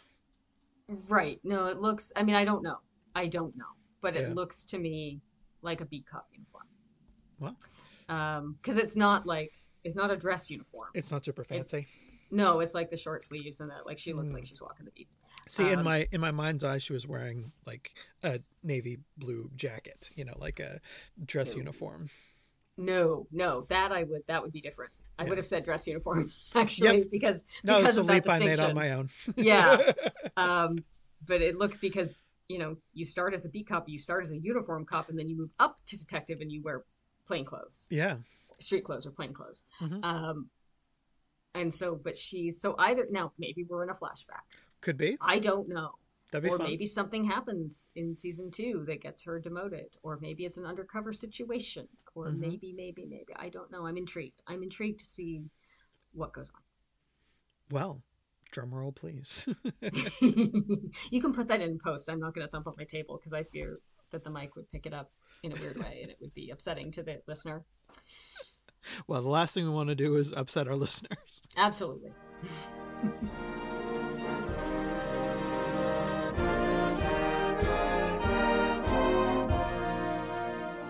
So, uh, Chris, I know you snuck in a recommendation earlier in the show, but what are your official recommendations? Okay, so official recommendations. Um, our original pitch for this segment was global recommendations and to push ourselves to watch things beyond North America. And I've Mhm. been super lazy about that generally. um, but it occurred to me that I never uh, told our, our listeners my fun project from earlier in the year where I was going to watch all of the James Bond movies. oh, yes. So my recommendation is yes, I finished that and it's fun. So Ah. if you want to watch 25 movies 25 weeks in a row that were not made uh, by an American company, whatever, in Hollywood per se, obviously they're very American industry palatable movies and have yes, a lot of sure. Americans in them from time to time. Um, but yeah, go go for it. They're mostly fine. no, a I mean, ringing endorsement. They're mostly fine. no, that was uh, semi-performative. Uh, Bond is such a complex franchise, and anybody with a 2020s um, brain going back to watch things from the 60s, you're going to have notes. Yeah. Um, even things through the 70s, like it's it's fascinating how dated the Bond movies are. You know, not just the clothing, not just the music, not just the way people in the movies are treated based on demographics Mm. um but it is it's they're a real like living time capsule of a film series because nobody else has been making movies sort of nominally in the same genre about the same person for 60 years Yeah. and so to watch them kind of all in one big chunk mostly chronologically was a real fascinating exercise you know it's not the same as like marathoning all the mcu movies or Right. even like you know star wars or star trek which are you know similar in length of time but they're so removed from contemporary society and bond is supposed to be happening now whenever it's made Yes. Yeah. So so yeah it's it's it's really fun and um i sort of started putting together like if i was to write a bond movie which i'm never going to get the opportunity to do that. Like what are the things i love about bond? Like what are the ideal bits and pieces? And so i Mhm. just sort of thought about it for a few weeks and finally like yeah, I think I could actually just do this because so much of it is kind of formulaic Yeah. and like action screenplays aren't really that many words. I mean, you know, it's the sort of classic one minute per page, but it's Sure. not like a novel where, you know, a two hour movie of a novel would be a hundred thousand words. Like a screenplay is about 40. at m- Yeah, well, because uh, action is interesting because a lot of it in the actual script will be description. So Mhm. often it takes longer, it takes more space on a page to write it down yeah. than it will take on the screen. So the one minute per page actually gets harder when you're doing Yeah. action because sometimes something that will go by in the blink of an eye on the screen takes quite a bit of description on the page to Yeah. outline like this is what you're going to see happen. It absolutely Like, can. It's a lot of words for 3 seconds of film.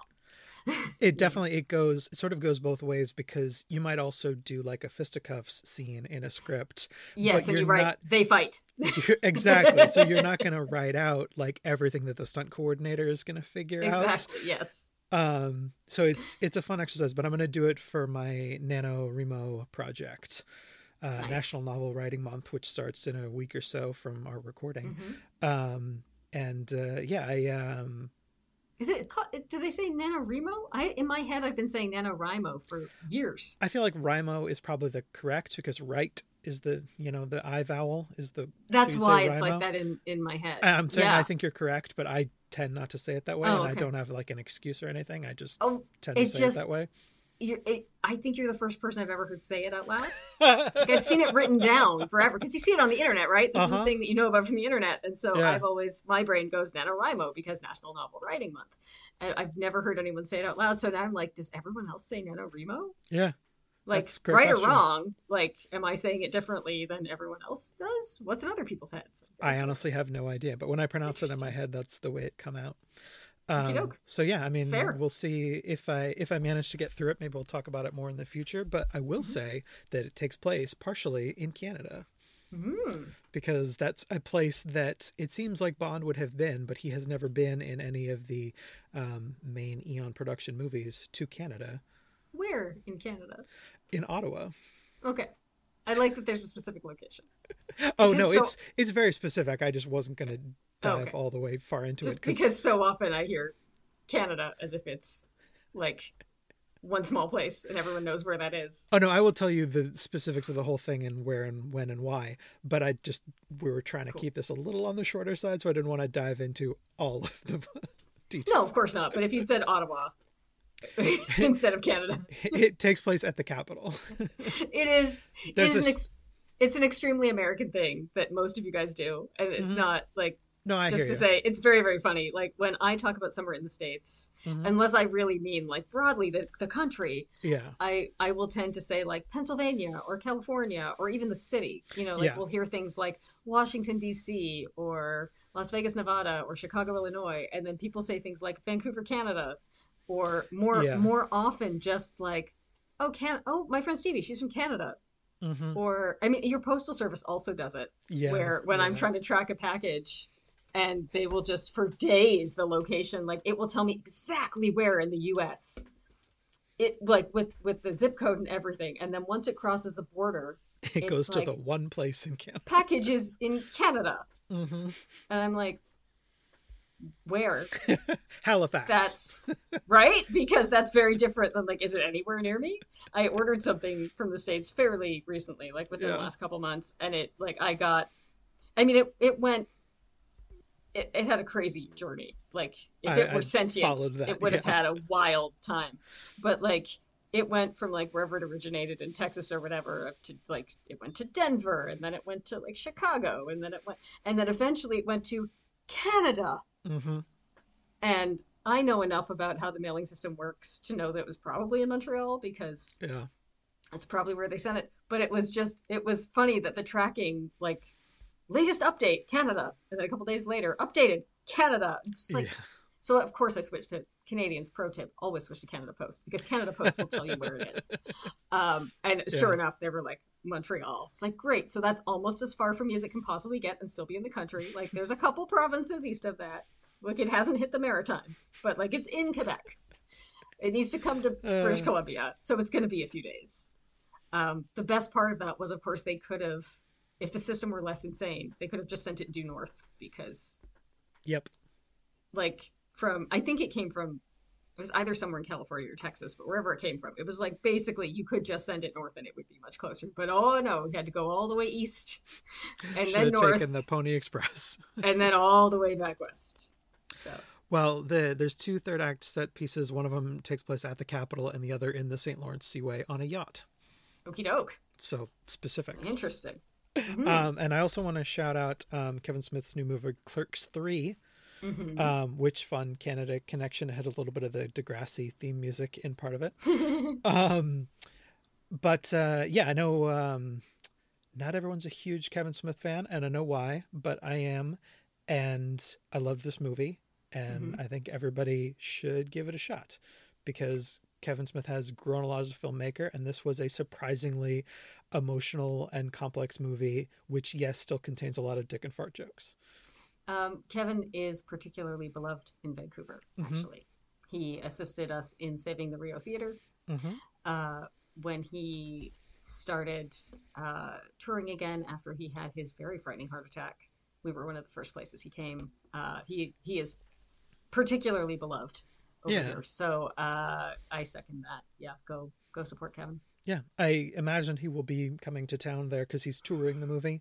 I don't know what the schedule is. Oh, I'm sure he will be at the Rio. If Yep. he has not yet, I'm sure he will be. I I would be shocked if he wasn't. Uh, we love him and he loves us.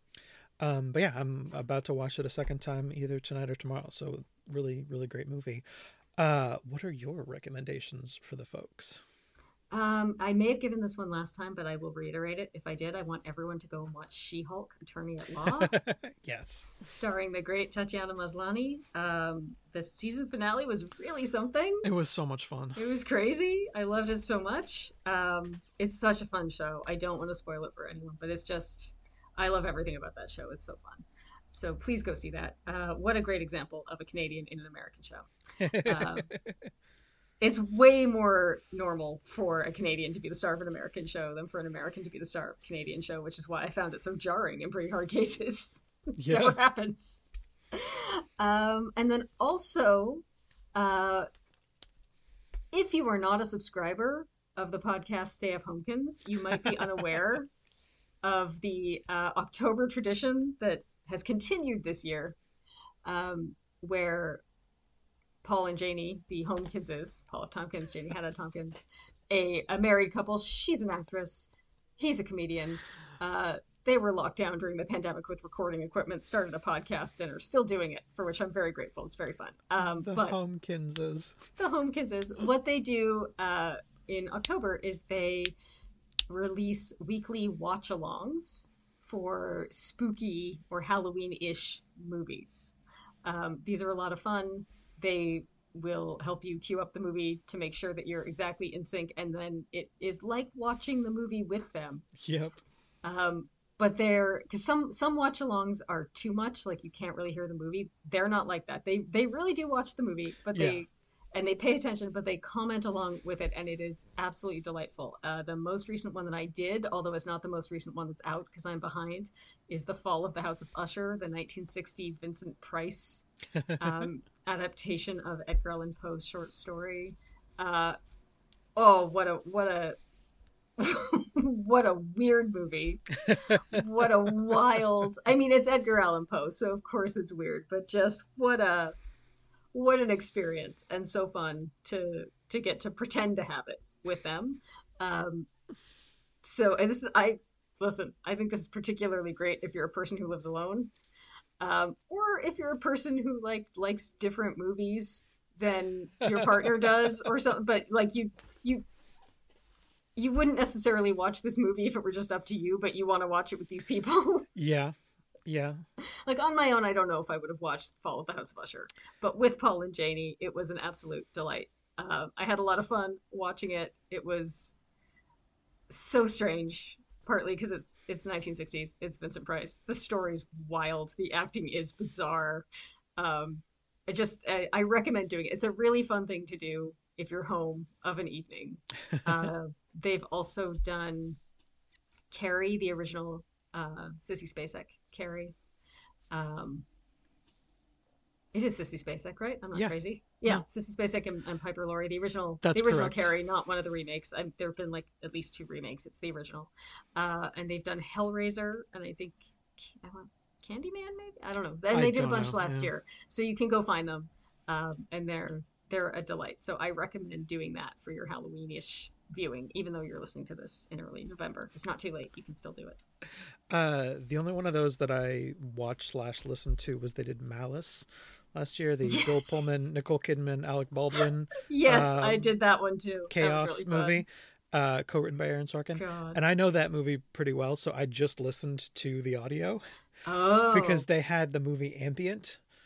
Yeah, and so I could do. sort of hear the movie, and so I didn't need to watch it on my own because I've seen it a million times. Mhm. But um, I am, I think it's great that they're doing that, but I am sad that they're mostly doing scary movies because I don't like scary movies. So unfortunately, Oh, I just well, am not as into participating. I would not. I mean, Fall of the House of Usher is not scary. Sure, Uh, I don't think Carrie is scary unless unless you're terrified of menstruation. Um, it's not currently. they are not. uh, They they don't pick horror movies really. So Yeah. for the most part, like they don't they don't pick things that you might find unwatchable. Well, they did, So, I don't know, like a vampire or something last year, and I was, interview with a vampire, maybe. They did interview with the vampire last Yeah. year. That was really fun. Yeah. Um, also last year, uh, oh, this might be particular to Max Fun subscribers though, so maybe I shouldn't bring it up. But if you're a Max Fun Eh. subscriber, I believe in the bonus content there is a watch along of Dracula, Okay. like the old one, not like Bela Lugosi. That one. Oh, all right. Yeah. Yes, uh, in the day. with John Hodgman and Oh, and the. J Squad. Yep. Um, so uh, of the uh, Judge John Hodgman podcast. So that is so John, Jesse, Jennifer, the J Squad. Uh, that's a lot of fun as well. So basically, I recommend watch-alongs Yeah. for movies. They're really fun. I do too. Um, also, if you were to get tired of the commentary, which I never have, you can turn it off. But it does it does feel like watching a movie with people, and when it's done by people who are like professionally funny, it's particularly enjoyable because Absolutely. Yeah. their commentary is excellent. As a, a lifelong MST3K fan, professional comedy writers watching a movie with you. mm, Yes, I think I've done that. Very fun. All right, uh, I guess we should move on to plugs. yeah. Do you want to dive into your plugs? We're we're coming up to our heart out. Oh no. Uh, yes, absolutely. So uh, you can always find me on the interwebs, um, on Twitter and Instagram at StevieKJ. Uh, that's S T E V I E K A Y J A Y. M O U S E. Well, I spell I spell it out because I've had people just put in the initials KJ. No, I totally that, get it. That I doesn't work. I think that every Yeah. time. yeah. Well, it's also uh, I spelled out my initials is what happened to make the screen name longer. So uh, that's where I am on Twitter and Instagram. You can also find me uh, on my website, CV, steviejackson.ca. Um, please go watch my short film and its spin-off web series honestly charlotte and honestly charlotte the series you can find those on the fearless streaming service uh, and we are one of their free offerings so you do not need to pay to watch charlotte um, you can also find links to that through honestlycharlotte.com. Chris, what are your plugs? Uh, I don't have much at the moment. I'm still in my trying to fucking finish things phase of 2022. Not going great, but we'll see. Um, no, it shouldn't be um, modeling or whatever in a plug section. Um, hopefully, I will have something to announce on the next one, which will be the Bond project I mentioned. And because I can't sell that, it'll just be up on my website for free, which is christopherroyce.com. Uh, say hi on Twitter at Chris M. Royce. You can follow the show on Twitter at Buds W O Boards or find show notes and more at buddieswithoutborders.tumblr.com. I kind of do a spelling cadence with that. Get it out. I think it helps people type it in. I don't know. I mean, I recently found out uh, that I am old because if I give a Gmail address, I add the .com. Mm-hmm. Like, you know, uh, buddies without borders at gmail.com. Apparently, the kids just say at Gmail.